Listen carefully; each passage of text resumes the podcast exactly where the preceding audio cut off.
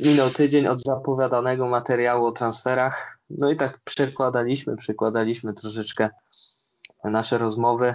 Broń Boże, nie z lenistwa, ale po prostu tyle się aktualnie dzieje na linii Stany Zjednoczone, reszta świata, że aż żal było nagrywać, bo każdego dnia jakieś nowe ploteczki, nowe transfery.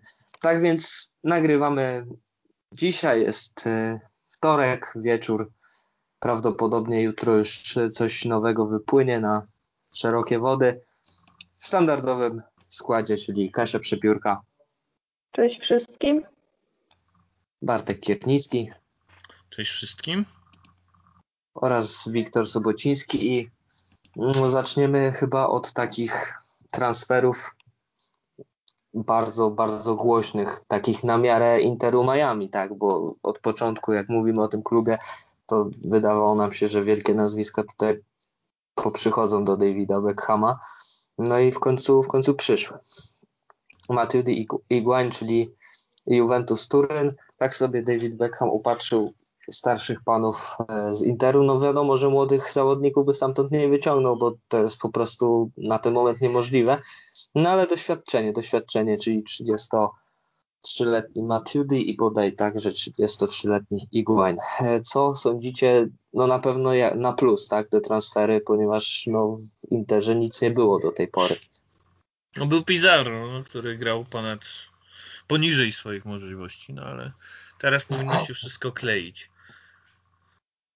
Znaczy ja uważam, że wyciągnięcie na przykład Blaise'a Matuidiego do, do tego klubu za po pierwsze za darmo, po mhm. drugie bez statusu designated player, to są dwie wygrane Interu Miami, bo on oczywiście moim zdaniem nie grałby w żadnych innych mocnych klubach M L S-u, bo tam już te pozycje są obsadzone i tam nie potrzeba zawodnika, który jest doświadczony i tam nie potrzeba zawodnika, który, no umówmy się, no on ma trzydzieści trzy lata, który jest najzwyczajniej w świecie stary jak na warunki, aktualne warunki Major League Soccer, a tutaj właśnie w tym klubie, który był totalnie niepoukładany i Matuidi przychodził w momencie, kiedy Inter nie wygrał żadnego meczu, to właśnie taki zawodnik do środka pola był bardzo, bardzo potrzebny, dlatego uważam, że to jest w ogóle no, duża wygrana, to jest yy, gość, który już teraz rozegrał cztery mecze w Interze Miami, ale przede wszystkim on ma czterysta meczów w ligę, sto, praktycznie sto meczów w Serie A, no, tytuł mistrza świata. To jest ktoś, kto przychodzi do szatni i właśnie tych młodych albo no, niedoświadczonych zawodników może realnie czegoś nauczyć. No i oczywiście to się będzie przekładało, tak mi się wydaje, w przyszłości na, na wyniki Interu. No, on też jest jeden z najlepiej podających aktualnie w takim tym krótkim wycinku, prawda? Bo on ma celność tam dziewięćdziesiąt jeden procent udanych podań do przodu. Więc no tu Oj, już to jest, jest... Właśnie, to, to jest właśnie to Ty, ważne, tylko, chyb, tylko chyba Nagbę do przodu. Nagbę i jeszcze ktoś. Nagbę i jeszcze jeden piłkarz myli lepsze. Ale Nagbę to jest profesor. No po pierwsze to jest wielka wygrana Paula McDonja, czyli sportowego dyrektora właśnie Interu Miami. Moim zdaniem to jest najlepsza i najważniejsza postać całego tego klubu. Nie Beckham, nie właściciele, tylko on, więc to jest ta jego złota ręka. On to pokazywał w wcześniejszych klubach, które tworzył, więc o, on jest moim zdaniem, to, to jest te, ten czynnik X, który, przez który może odpalić Inter. No, no, tak mi się w ogóle wydaje, że Francuz też jest najbardziej aktualnie grającym najbardziej utytułowanym piłkarzem w M L S. Chyba nie ma bardziej no, utytułowanego to, to na piłkarza. Pewno. To jest absurd, a, absurdalne, że taki piłkarz gra w M L S i to za takie pieniądze, prawda? No, dlatego uważam, no i Higuaín chyba jest... myślę, że jeszcze może się równać z, właśnie z Matuidim tylko pod względem, pod względem trofeów różnego typu. No, Gonzalo, Gonzalo jest spoko opcją, ale tak czy Czy on by grał w jakimś takim, czy, czy grałby w dużo lepszym klubie M L S-u? No, ale to jest kwarant bramek jednak mimo wszystko. No jest, co jest. No, o czy... tym on nie ma główki, co prawda, do meczów o jakąś wielką stawkę, ale no te no, bramki... No nie będzie grało. Same sobie nie zdobywały. No, to też prawda, to, to też prawda. Że Miami, tak, no, a nie w lepszym klubie. Więc no, jednak troszeczkę tych bramek na pewno nastrzela, bo, no, bo jest lisem pola karnego. W poprzednim sezonie osiem goli, cztery asysty, no ale tam trzydzieści dwa mecze, więc no, to nie jest jakaś, to nie są porywające statystyki, no ale on już swoje lata ma i to też jest to, że jak on przyjdzie do M L S-u ale i właśnie, właśnie to jest to, co... To też prawda. To też prawda I, i wcale się nie dziwię, bo nie jest najlepszym zawodnikiem już w tym momencie na Europę, ale tutaj chcę wrócić na chwilę do tego, co mówił Bartek, że on ma za swoimi plecami gościa, który praktycznie no, najcelniej i najdokładniej ze wszystkich zawodników w M L S-ie podaje do przodu. I właśnie to też ta nić porozumienia pomiędzy Matuidim a Higuainem będzie działała na korzyść Interu. Dodatkowo ja myślę, że mając dookoła siebie no, takich zawodników, nawet Pizarro odpali, on po prostu będzie grał jeszcze lepiej, bo on będzie mógł sobie pozwolić na większą swobodę.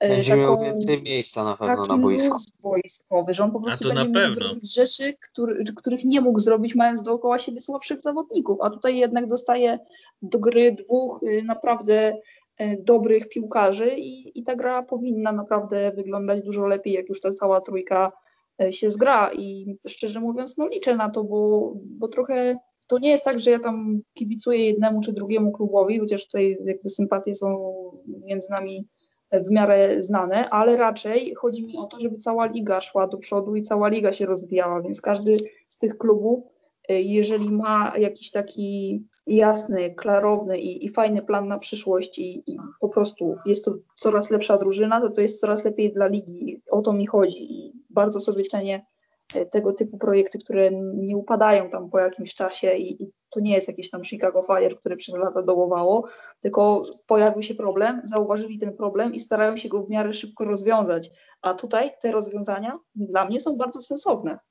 Tak jest, jeszcze na pewno na pewno nieraz usłyszymy o Interze Miami i to w pozytywnym i w negatywnym świetle. Przejdziemy teraz do Minnesoty, czyli do klubu, o którym troszeczkę więcej powie nam Bartek.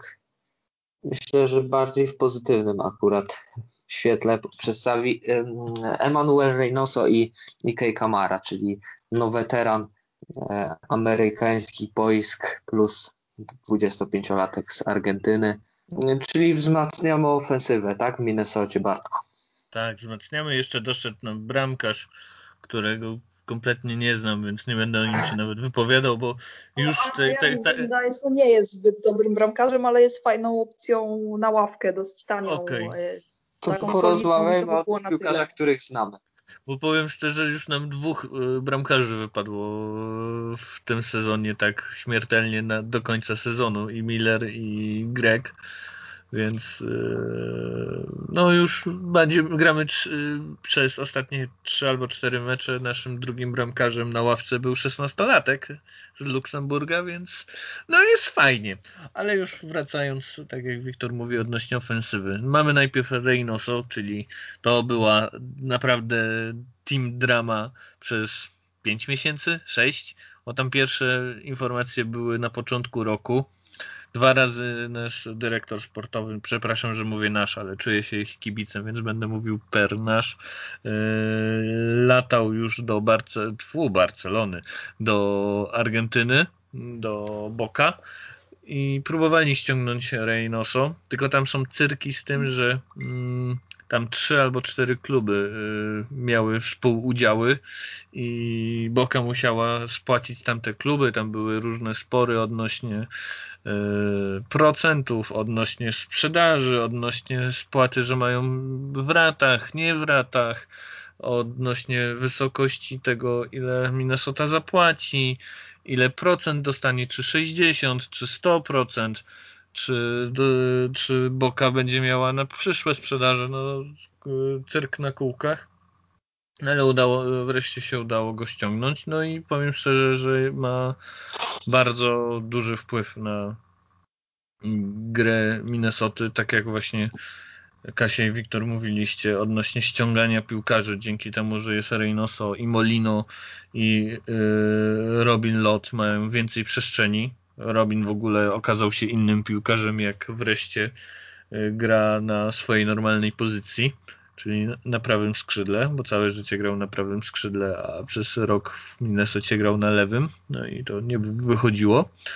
Więc Reynoso bardzo dobrze gra i na razie te rzeczy, które z Argentyny było słychać negatywne, czyli że on nie walczy z tyłu, nie wraca w obronie, nie jest zdyscyplinowany, to w Minnesocie tego nie widać. I walczy, i odbiera piłki, i wchodzi w ślizgiem, więc no na razie jestem bardzo zadowolony z tego transferu. No i drugim transferem jest Kei Kamara. Pan trzydziestosześcioletni obierze świat. Dlaczego obierze świat? Bo to jest jego ósmy klub w M L S.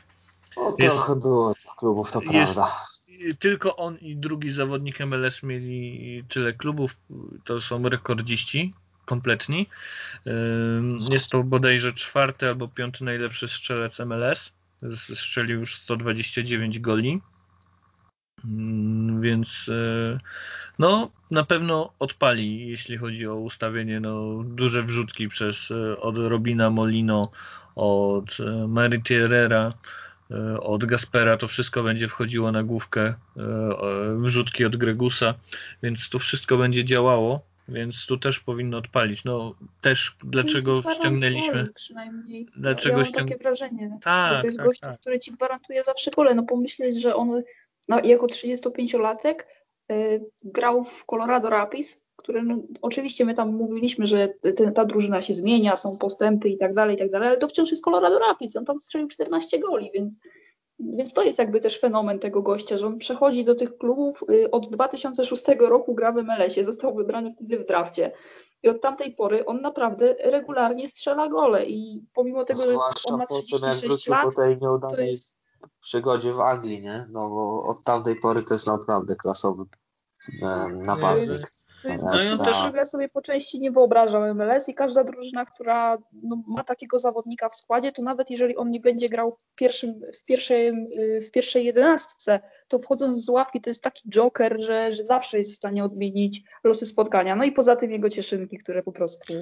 Też, uwielbiam. No i też podobno bardzo dobrze y, współdziała do młodzieży. Y, Alfonso Davis bardzo, bardzo ciepło go wspomina z czasu z Whitecaps, więc mo- może odpali też y, Masona Toya, który no, ostatnio ma ewidentny kryzys. Jest jedynym naszym napastnikiem, bo trzech kolejnych jest kontuzjowanych, więc y, no cóż... No, w Keju Kamarze jest ostatnia nadzieja, żeby Minnesota zrobiła play-offy, bo no, też właśnie to jest ten, ten, że wszyscy obrońcy w lidze mają świadomość, że on jest niebezpieczny, więc będą go pilnować. Więc choć nawet jeśli on nie będzie strzelał goli, to on zrobi miejsce dla Reynoso, zrobi dla Molino, zrobi dla Robina Loda, więc e, tutaj jest dla mnie bardzo, bardzo ważne. No, na pewno nie będzie grał inteligentny na boisku, na, pe- na pewno nie będzie swoje grał... doświadczenie w stu procentach, tak, taka jest moja opinia. No, jestem pozytywnie nastawiony, powinno to pyknąć. No, jest szansa, że już zagra dwudziestego trzeciego, bo, bo już jest nie dwudziestego trzeciego, dwudziesty, dwudziesty, dwudziesty trzeci numer to on ma teraz koszulki, przepraszam, ale że zaraz zagra, no, jutro, tak, czyli dwudziestego trzeciego yy, zagra z yy, Columbus Crew. I myślę, że tam nie zagra całego meczu, ale myślę, że jakieś trzydzieści czterdzieści pięć minut złapie. Ten czas możesz wiele zrobić. Odnośnie wzmocnień ofensywnych, no to tutaj musimy porozmawiać o Atlancie United, ponieważ tutaj tych transferów troszeczkę nam przybyło. Atlanta, która wiesz, że to nie jest ich sezon. No drugi no, tak. najgorszy klub w M L S to tak teraz. No dokładnie. No, no, typowe, ponieważ no, totalna, totalna padaka, jeżeli chodzi o Atlantę. Zdecydowanie więcej oczekujemy od takiego klubu. No i aż trzech piłkarzy o ofensywnej, ofensywnym nastawieniu, czyli Marcelino Moreno, Jürgen Damm, Damm, jak to się czyta? Słuchajcie. Ja bym powiedziała, że Damm, bo on ma takie jakieś pewnie, Damm. nie wiem, ja mam wrażenie, Aha. że on ma niemieckie korzenie, ale obywatelstwo jakby, on chyba się w ogóle urodził w Meksyku. Tak, tak, tak, ale Aha. może jakiś tam pociotek, tak brzydko wyrażę. Dobra, Jürgen Damm i Erick Torres. Ericka Torresa doskonale znamy. Oj, aż za dobrze. Aż za dobrze, dokładnie. No niestety ja, nie możemy nie powiedzieć tak wiele dobrego. Atlanty, że wiedząc, że Joseph Martinez jest kontuzjowany i że, że mają cię w składzie jedynie Adama Jana, no to jakby można pokusić się o ściągnięcie no, dużo ciekawszych opcji albo po prostu danie szansy zawodnikom z akademii, a tutaj ściąganie gościa, który ma dwadzieścia siedem lat i on miał, naprawdę, on miał jeden dobry sezon, dwa tysiące czternaście, no wtedy strzelił tak. piętnaście goli i wszyscy się nabrali, że on potrafi grać w piłkę. A potem... Coś tam chciała później. dwa tysiące piętnaście, to było. zero goli.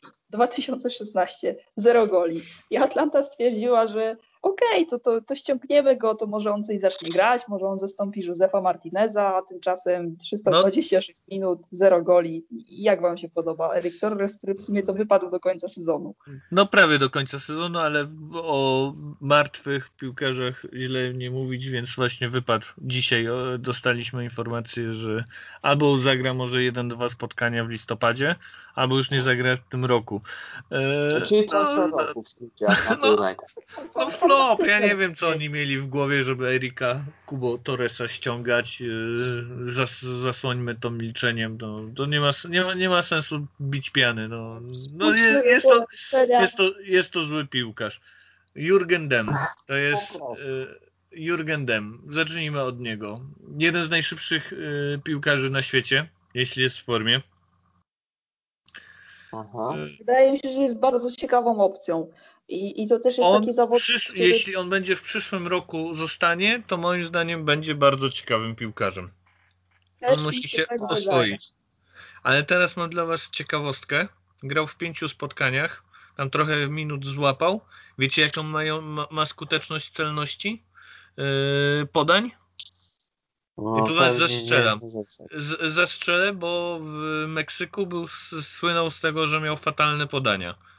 W Atlancie Aha. miał dziewięćdziesiąt jeden przecinek jeden procent podań. Znaczy tu, tu nie mam statystyki czy do przodu, czy do tyłu, ale tak czy siak. To jest no jeden to jest z, wyższy, z wyższych pasów. A on, a on, no, gra on ma też bardzo dobre to drugie podanie. On ma to, to drugie podanie, w sensie inaczej.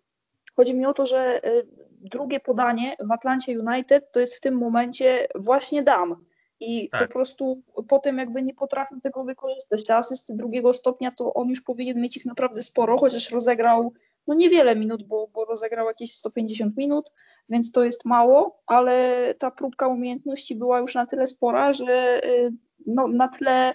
naprawdę bardzo słabej Atlanty United, to jest bardzo wyróżniający się zawodnik i jestem ciekawa, jak on sobie będzie radził, bo tym bardziej jakby kolejna kwestia jest taka, że on ma dwadzieścia siedem lat, więc w sumie praktycznie najlepszy możliwy wiek dla piłkarza i myślę, że, że jeszcze w przyszłym sezonie, bo teraz już chyba nie mamy za bardzo na co liczyć ze strony Atlanty United, ale przyszły, przyszły sezon, jak już oni będą mieli normalnego trenera, to to może faktycznie całkiem fajnie zadziałać. A co do trenera, to nie wiemy, kto będzie nowym szkoleniowcem Atlanty United, aczkolwiek Carlos Bocanegra powiedział dzisiaj właśnie przy okazji ogłoszenia transferu Marcelino Moreno, o którym rozmawialiśmy kilka chwil temu, że jest na dobrej drodze, że są postępy, ale no, że nie może o, oczywiście niczego zdradzić i, i szukają właśnie trenera, który by pasował do, pasował do Atlanty United i myślę, że już w tym momencie nie popełniał, nie popełniał takiego samego błędu, jak popełnili przy ściąganiu Franka de Boera, o czym rozmawialiśmy w poprzednim odcinku podcastu, do którego odsyłamy, bo, bo tam troszeczkę dłużej o tym porozmawialiśmy. I tutaj, no, tak jak powiedziałam, jestem ciekawa, jak będzie sobie Damm radził pod nowym szkoleniowcem, bo tak jak nawet zauważyłeś, to jest, to jest ciekawy zawodnik. No, tak, a na ostatnich zawodników, czyli Marcelino Moreno, czyli taka dziesiątka, powiedzmy, z Argentyny, no coś tam pograł w Lanús, fajne nawet, nawet liczby, ale... No ale kurczę, czy, czy Atlanta nie potrzebuje cały czas napastnika, czy oni nie powinni się na wszelkich swoich sił skupić na, na ściągnięciu napastnika? No oczywiście, no wzmacniamy skrzydło, wzmacniamy dziesiątkę, czy też właściwie zastępujemy zawodnikami, którzy nam odejdą, ale no, gdzie jest napastnik? Napastnik jest kontuzjowany. Jest to Josef no, Martinez. Tak. Jakoś coś mi się pomieszało, że my już rozmawialiśmy o tym Marcelino Moreno, ale jednak nie rozmawialiśmy. To jest nowy designated player i to jest dla mnie taka Aha. zagadka trochę, bo, bo tak jak mówił Michał Borowy, którego serdecznie pozdrawiamy, to jest zawodnik, który w ostatnim czasie trochę za, zaczął trochę lepiej grać i kibice też mówią, że jest jednym z najbardziej niedocenianych zawodników i tak dalej, ale według właśnie Michała od pewnego poziomu nie przeskoczy. To jest taki trochę rzemieślnik, który ma podstawowe umiejętności w miarę dobre. No i taka dziesiątka, że jakby on często był trochę utożsamiany z grą w środku pola, może tak trochę ósemka i tak dalej, ale on zdecydowanie lepiej sobie radzi jako, jako dziesiątka i właśnie w sumie takiego zawodnika no, brakuje teraz w Atlancie.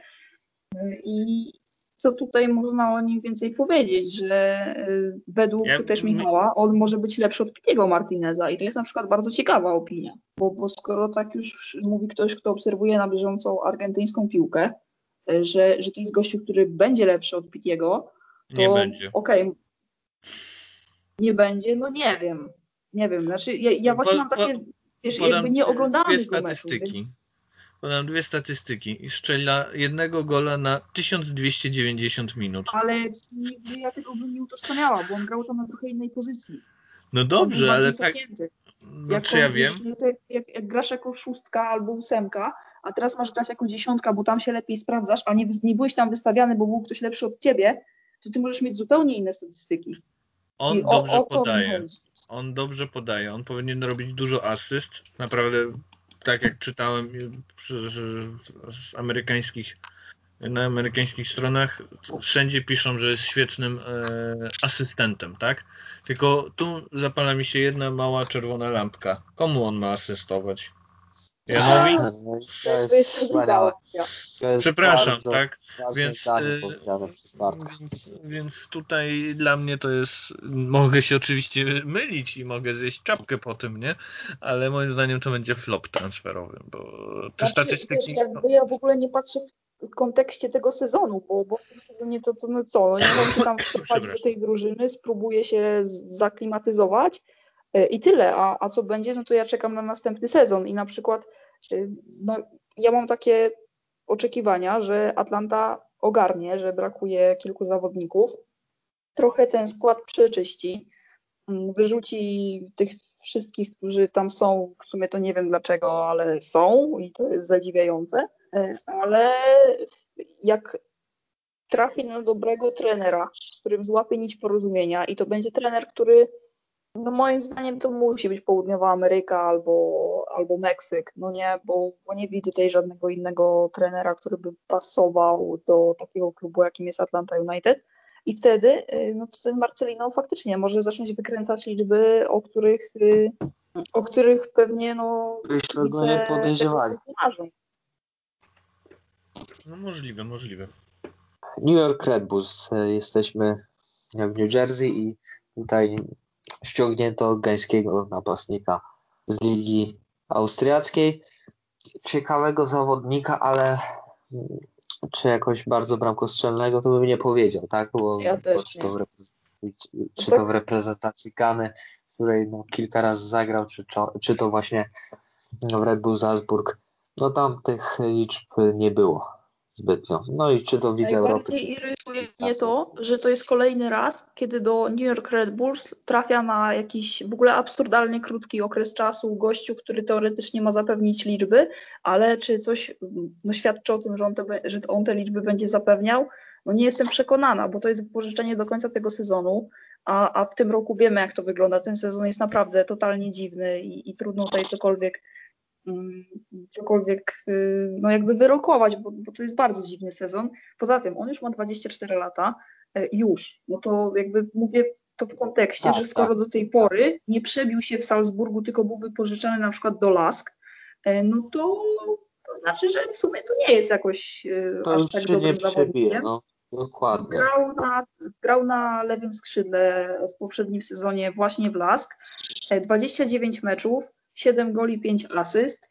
No i to jest właśnie też takie pytanie, że skoro grasz w takiej drużynie, która w sumie nie jest najsłabsza w tej Austrii i jakby masz za rywali no, dużo słabsze drużyny i to są, na, to są drużyny, które autentycznie są słabsze od zespołu w M L S-ie. No to takie wypożyczenie do tego klubu jest po części zrozumiałe, a, po dru- a z drugiej strony, jak sobie tak patrzę, to ja przez te pół roku wolałabym dać szansę jakiemuś chłopakowi z Akademii New York Red Bulls, naprawdę. No, bo, bo to, to jest, jest opcja na kupno, ale, ale czy to jest to, kto chce grać New York Red Bulls? Nie, ponieważ mają opcję do, do, do kupna, ale no, no jakoś nie przekonuje mnie sam U L T, jeżeli ma być jeżeli mam być szczery. Co prawda, no tutaj nie mogę więcej powiedzieć, bo on zagrał tam kilkanaście minut pewnie, jak na razie w M L S. Mam jakoś trochę słabość do zawodników z Gany, którzy grają w M L S-ie i zawsze no gdzieś tam staraliśmy się ich chwalić i, i zazwyczaj tu byli zawodnicy, którzy no to byli naprawdę sporo dawali. A my tutaj hmm? właśnie, tutaj mam taki znak zapytania, że okej, okay, on może odpalić, ale z drugiej strony jak widzę, że on no jakby w tej hierarchii Red Bulla no jest bardzo nisko, jest bardzo nisko i on po prostu no nie ma szans przebicia się w Salzburgu, to, to czy, przychod- czy przyjście do M L S-u, no on może odpalić, może odpalić tak jak Daniel Royer, tak? No, no jakby takie, takie przypadki się zdarzają, tylko, tylko z drugiej strony, no nie wiem, no, jakoś na razie nie wiadomo. Tylko nie wiadomo, to są fakty. A ja powiem wam, że ja czuję, że on odpali. Może nie w tym roku, ale myślę, że go wykupią i będzie, albo przedłużą wypożyczenie i będzie grał w przyszłym roku i moim zdaniem on odpali. Ja też pamiętam takiego zawodnika jak Anatola Bank, który też był... Ojejku, on się bardzo dobrze zapowiadał, ten sam chyba rocznik nawet, C T T. Tak, i na przykład ja wtedy bardzo żałowałam, że w ogóle zaczęli go jakoś oddawać do jakichś klubów europejskich, gdzie, gdzie było wiadomo, że okej, okay, on grał i tak dalej, ale że no, coś tam nie wypaliło na takiej... jakby w Red Bullu nie mieli dla niego konkretnego planu i, i to mnie troszeczkę irytowało, bo to był zawodnik no, z dużo większym potencjałem niż ten, tak jak sobie patrzę teraz na ten moment, no to to był zawodnik z większym potencjałem. Ale z tych, przy tym drugim nazwisku, mianowicie Drujerud, rocznik dwa tysiące, to jest zawodnik, który został wykupiony za pięćset tysięcy funtów i to jest zawodnik do środka pola. To jest gościu, który z automatu dostaje Young Designated Player i przychodzi do New York Red Bulls z Brentford. To ten klub to jest dokładnie ta drużyna, o której słyszeliście, że oni budują skład według zaawansowanych statystyk, korzystają z tego, mają bardzo dokładną analizę i tam jest sztab ludzi, którzy analizują i ściągają zawodników pod konkretną drużynę. On tam nie odpalił, ale w środku pola w New York Red Bulls w tym momencie gra z, Kaser- z Caceresem juniorem i powiem szczerze, że to są dwaj zawodnicy rocznik dwa tysiące i kurczę, to są dwaj zawodnicy, którzy mogą odejść z M L S-u za całkiem spore pieniądze, bo, bo ta dwójka moim zdaniem będzie się bardzo fajnie uzupełniać, o ile Caceres zostanie w, na, w następnym sezonie w New York Red Bulls i w ogóle w M L S-ie, bo to wydaje mi się, że to są takie dwa, dwa nazwiska ściągnięte.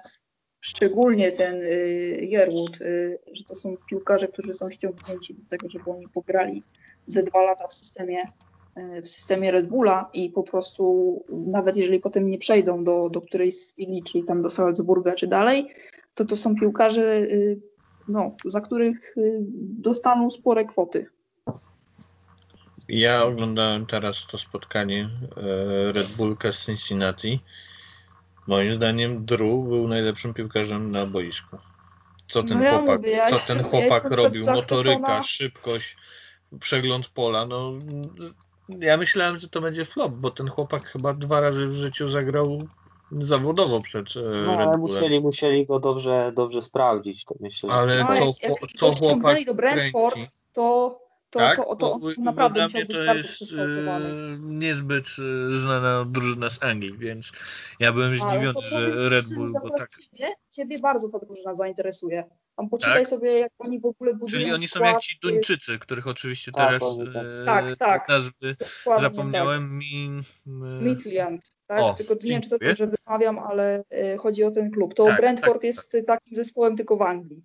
O, no to dziękuję, będę miał klub do obserwacji w Anglii, dziękuję bardzo, ale nie, no, tak na poważnie to Drew no, zrobił dla mnie fantastyczne wrażenie, świetnie zagrał w tych dwóch ostatnich spotkaniach, Cincinnati oglądałem prawie całe spotkanie, więc no naprawdę mega, mega fajny chłopak, może nie jest to klasa Adamsa, tak, ale myślę, że, że coś tam zrobi.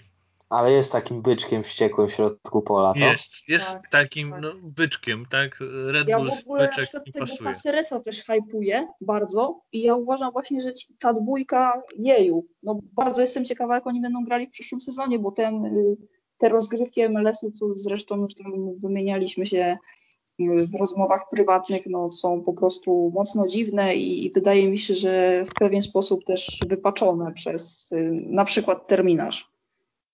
Tak, terminarz, nie wszystkie kluby grają ze wszystkimi klubami, nawet Otóż w własnej to. konferencji. Ale podział... nawet spójrz na Minnesotę. No akurat to, to jest wina, to, to już tam pisałeś o tym niejednokrotnie, że to jest wina jakiegoś tam motoryka i tak dalej, no ale na przykład no, ile, ile zespołów mierzy się z tym, że mają no, ogrom kontuzji. I to jest, to jest no problematyczne. No i granie przy trzydziestu ośmiu stopniach w Houston albo w Dallas, prawda? Gdy mieszkasz w Minnesocie, gdzie jest piętnaście stopni, więc to jest żeby, moim zdaniem mega słabe, a, my, a gramy co chwilę teraz w Teksasie, więc i znowu, jak dzisiaj ogłosili terminarz dalszy, znowu będziemy latać do Teksasu, więc no... Minnesota jeszcze nigdy, a jest już czwarty sezon w M L S, nigdy nie wygrała w Teksasie z klubem z Teksasu. No to fantastyczna ciekawostka, Bartku. No to ale... powiem wam, to jest ciekawe, chodziło, nie? Ale to...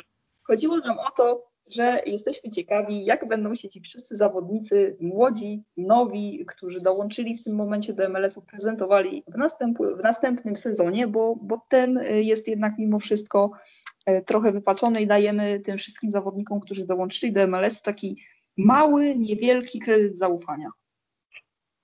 Otóż to. Przenosimy się teraz do Tennessee, tam raczej trzydziestu ośmiu stopni nie ma, ale jest za to nowy piłkarz też egzotyczny. Co powiecie o panie Tadiwie? Pewnie znowu źle przeczytałem, bo tutaj jest takie, takie trudne są te nazwiska.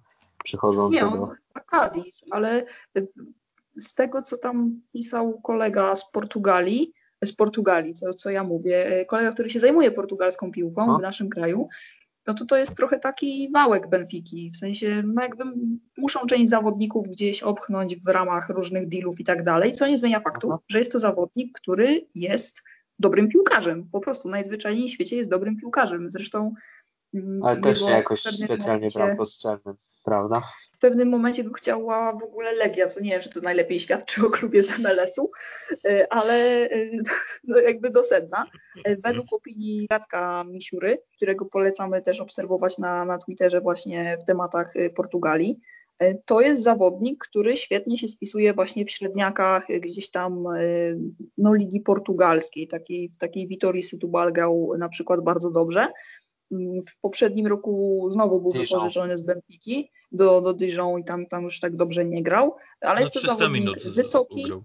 obunożny, y, dobry technicznie i szybki. Taka, taka jest opinia y, człowieka, który tego piłkarza oglądał, więc tak się zastanawiam, czy to wręcz nie jest y, oczywiście y, przy piku formy tego piłkarza, czy to nie jest zawodnik idealnie skrojony pod Nashville. Tak. Ja w ogóle... Bo nie wiem, czy słuchacze wiedzą, ja bardzo kibicuję Nashville, bardzo mi się podoba ich styl gry, bardzo szanuję ich trenera i moim zdaniem oni po prostu im brakuje napastnika, no po prostu kompletnie no, ja, napastnik... Dominik Badzi, Abu Danladi, przecież to są legendy. No właśnie, Danladi jest legendą tylko w moim sercu. O Jezu. Więc y, zostawmy to, ale myślę, że Cadiz jako taka jedynka, tak jak właśnie y, Kasia mówi, że on może odpalić średniaku i on tam będzie taką naprawdę gwiazdą, więc ja też u, uważam tak, że niektórzy piłkarze potrzebują grać w słabszych drużynach, w słabszych ligach, nie dlatego, że są słabsi, ale lepiej im się gra po prostu jako lider. Chociażby ten nasz Ema- Emanuel Reynoso. Zdaje sobie sprawę z tego, że musi być, musi być liderem tego zespołu, jest odpowiedzialny za, po części za wyniki i, i no w tym Nashville nie masz takich złych na- zawodników, naprawdę. nie mieliśmy może takiego właśnie całkowitego poglądu na, na występy tej drużyny w tym sezonie, no bo wiemy jak jest, ale tam taki zawodnik przyda się po prostu. Przyda tak, się taki naprawdę taki właśnie zawodnik tego pokroju, w sensie nie napastnik, który no powiedzmy, że będzie, będzie się bardziej sprawdzał jako taka dziewiątka albo dziewięć i pół w zasadzie, tylko taki typowy, klasyczny napastnik, który w dodatku jest obunożny, no to jest bardzo duża zaleta, jeszcze w takim klubie jak Nashville, gdzie, gdzie oni mają problem właśnie z, z no, nawet może nie z lisem pola karnego, bo, bo uważam, że, że ten Cadiz może sobie właśnie radzić też spokojnie poza szesnastką, więc tutaj to jest troszeczkę wygrana. Inna sprawa, że on ma chyba status designated player i to mnie... Mm, To mnie troszeczkę jakoś dziwi, bo to jest zawodnik oczywiście na wypożyczeniu i on jest na wypożyczeniu nie do końca roku kalendarzowego, jak większość zawodników, którzy dołączyli do, do lipca albo tak, do czerwca. Do, do końca czerwca dwa tysiące dwudziestego pierwszego, więc to jest, to jest całkiem sensowna opcja i podejrzewam, że oni też tam mają jakąś opcję chyba pierwokupu, nie wydaje mi się, żeby było inaczej. Trochę ten status designated player mam wrażenie, że w niektórych klubach ostatnio jest rozdawany na wyrost, ale no daję kredyt zaufania i wierzę, że wierzę, że odpali ten piłkarz. Z tego co czytam, to jest nawet coś takiego, taka opcja w kontrakcie jak ewentualny przymus wykupienia, czyli tutaj Benfica rozdaje chyba karty w tej relacji. Tak, tak wydaje, że to, to, co, to co mówiliśmy, że, że jakby Benfica ma wielu piłkarzy, których po prostu musi się ich albo pozbyć, albo załatać w jakikolwiek sposób dziurę, może nie tyle, że dziurę w swoim budżecie, ale musi się to wszystko gdzieś spinać, więc, więc zrozumiały ruch. No tak, no damy szansę Wenezuel- Wenezuelczykowi, zobaczymy, czy tutaj coś nastrzela. Rzeczywiście Nashville no, nie stoi napastnikami, tak powiem. A nuż to jest właśnie strzał dziesiątka. Seattle Sounders i powrót Brada Smitha, tym razem no, kolejne wypożyczenie, tak? Nie, on już teraz na stałe tak? przechodzi. On już na stałe, tak. I to jest no. jeden z najmocniejszych transferów.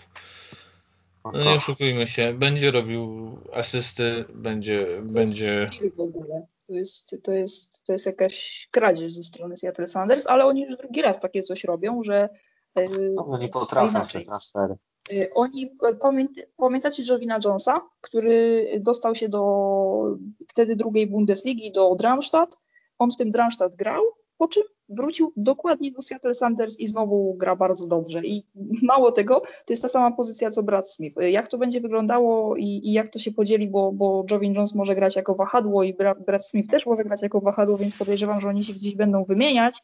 I albo będzie no, tak, że... tak naprawdę może grać wszędzie na lewej stronie. To jest... no, tak, to... o, ostatnio nawet na prawej pomocy był wystawiany, więc to już jest w ogóle jakiś...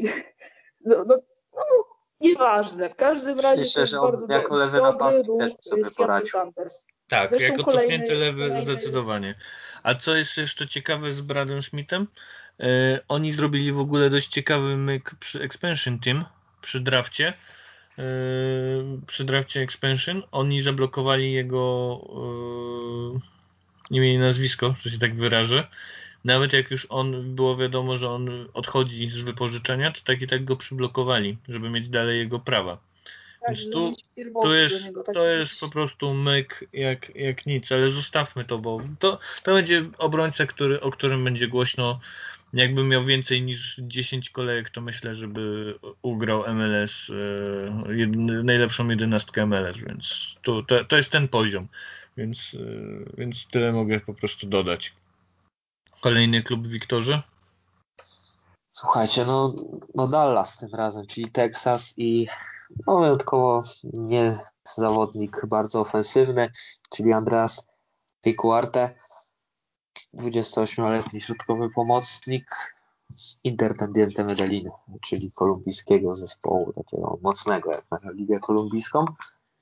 No to wypożyczenie do końca roku, więc też bardzo krótko, ale rozumiem ten ruch. z prostego względu. Jak spojrzymy sobie na środek pola F C Dallas, to tam jest Santos, trzydzieści jeden lat, który nie gra praktycznie, i jest Brian Acosta, który ma dwadzieścia sześć lat, a reszta to jest Pomykal, Serwania, Serio, to jest Robert, to jest Tessenman, który niedawno wszedł w ogóle do pierwszej drużyny.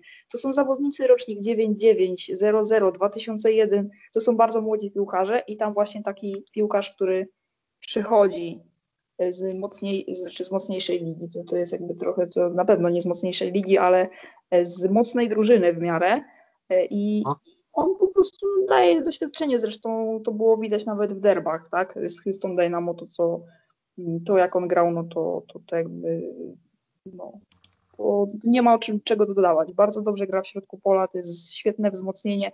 Nie wiem, jak jest dokładnie z, z opcją potem wykupu, czy, czy coś takiego, bo, bo tego tutaj, szczerze mówiąc, jakoś nie, nie sprawdzałam dokładnie, ale naprawdę dobry ruch, nawet ze względu na to, że tam y, tych młodych zawodników musi ktoś pokierować, a Brian Acosta, tak y, ostatnio mam wrażenie, że jest troszeczkę zjazd formy, a, a jak to będzie wyglądało w przyszłości, to zobaczymy. No, on też miał świetną ilość podań, celność, no, robi fantastyczne wrażenie w tych meczach, w których grał. Nie wiem, dlaczego nie gra we wszystkich meczach, ale moim zdaniem jest naprawdę, jest naprawdę fajnym piłkarzem. A co powiecie o Jarze? Jara, właśnie, tak Jarze? Powiedziałem, że nie będzie tutaj tym razem o napastnikach, a jest jednak napastnik. No, Zresztą my jest... wiedzieliśmy, że on przejdzie w połowie sezonu jako designated Aha. player do, do F C Dallas, to od początku było wiadomo. No trzydzieści dwa lata to może było dla mnie trochę zaskoczenie, bo, bo to już... Jak Jeżeli chodzi o politykę Dallas. Tak, tak, tak, że to był kolejny zawodnik no, doświadczony bardzo, który przychodzi do tej drużyny i to mi trochę nie grało, że tam był i Zdenek Ondraszek w pewnym momencie miał być na Franco Jara, a przecież są młodzi zawodnicy jak Jesus Pereira, jak Ricardo Pepi i na przykład wolałam, żeby oni grali, ale już teraz wszystko się powoli zaczęło wyjaśniać. On wcześniej grał w lidze meksykańs- meksykańskiej w Paczuce i tam strzelił piętnaście goli w ostatnim, w ostatnim roku, czyli w klasurze i w aperturze, a w tym roku po przyjściu do, do F C Dallas ten początek miał taki mocno średni, ale ostatnie mecze to jest w ogóle jakiś kosmos, no nie? W sensie to jest no, pięć, pięć meczów i to jest pięć goli, no to to jakby czego chcieć więcej od zawodnika, który regularnie strzela, wiedząc, że to są jakby terminarze, tak jak rozmawialiśmy wcześniej, gdzie no, dosyć często grasz z derbowym rywalem i, i to nie są łatwe mecze. Akurat, akurat te drużyny z konferencji zachodniej naprawdę mają dosyć trudne i wymagające te terminarze, więc dla mnie Franco Jara to jest, to jest, dobry, to jest dobry piłkarz, naprawdę fajnie, że on tam trafił. Dobry bramkostrzelny zawodnik, to, to trzeba przyznać, że, że naprawdę no te, te sezony w Meksyku też solidne, znaczy ten sezon w Meksyku solidny. Myślę, że te kilkanaście bramek w przyszłym sezonie jak najbardziej w jego zasadzie. Tak, zdecydowanie. Może dużo, dużo dać się w ataku. Słuchajcie, Toronto i Tony Gallagher, który, o którym już pisaliśmy na, na grupie, jeżeli śledzicie, no to, to już wiecie, o co chodzi. Tony Gallagher, który przychodzi z Anglii, który jest młodym zawodnikiem i właśnie w tym momencie porozmawiamy sobie o tym, że no M L S zaczyna robić takie ruchy, gdzie przychodzi zawodnik na wypożyczenie z Anglii, czyli z bardzo mocnej ligi i może w tej M L S się tak naprawdę ładnie rozwinąć i, i wrócić ewentualnie. Myślicie, że to będzie coraz częstszy myk, jeżeli chodzi o kluby z M L S? Na przykład takie Toronto właśnie, które rzeczywiście no, ma, ma możliwości, żeby, żeby takiego młodego piłkarza z Anglii czy, czy Hiszpanii do siebie przyjąć. No, przychodzi z tego z Premier League dwójki, czyli z Liverpoolu U dwadzieścia trzy. Mhm.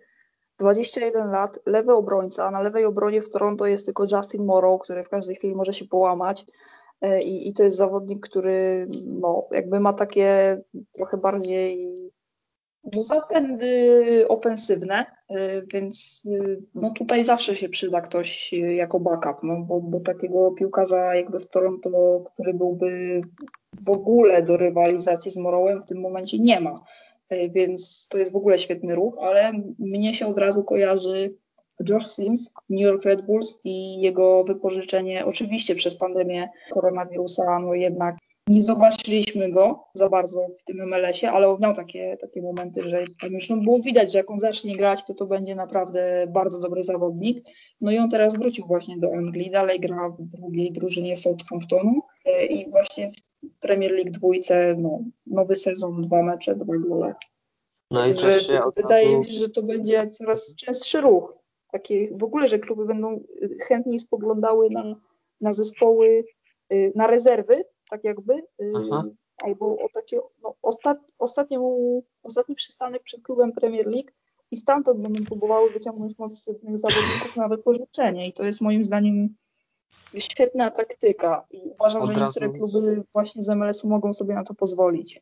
Od razu przychodzą na myśl takie nazwiska jak chociażby Angelin, Ángeliño, tak, który, który no tak. grał, pamiętam, w en waj si ef si i teraz już coś tam próbuje w Premier League.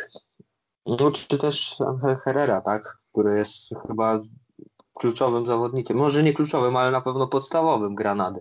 A też to jest zresztą... jednym z najważniejszych zawodników. No, Ángeliño gra teraz w, Salzb- w Salzburgu, chciałam powiedzieć, w Lipsku z Tylerem Adamsem i, i, i no, naprawdę jest świetnym zawodnikiem. On się jakoś nie mógł za bardzo odnaleźć pod pewnym Guardiolą i, i jemu za bardzo chyba nie pasował ten system. On tam w tym, tej Premier League tak średnio sobie radził, ale trafił do innej ligi, do bardzo mocnego zespołu, który przecież no, półfinalista Ligi Mistrzów i, no, i Ángeliño gra naprawdę fantastycznie, więc To, to jest właśnie, to, to tutaj warto się zastanowić nad tym ruchem, może nawet nie w takim kontekście, że to będzie jakiś fenomenalny zawodnik, który zbawi Toronto F C, bo tak może nie być, ale to jest jakby taka, pokazuje to ciekawą tendencję, w którą może będą chciały uderzyć kluby em el es.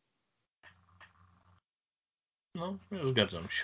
Zgadzam się.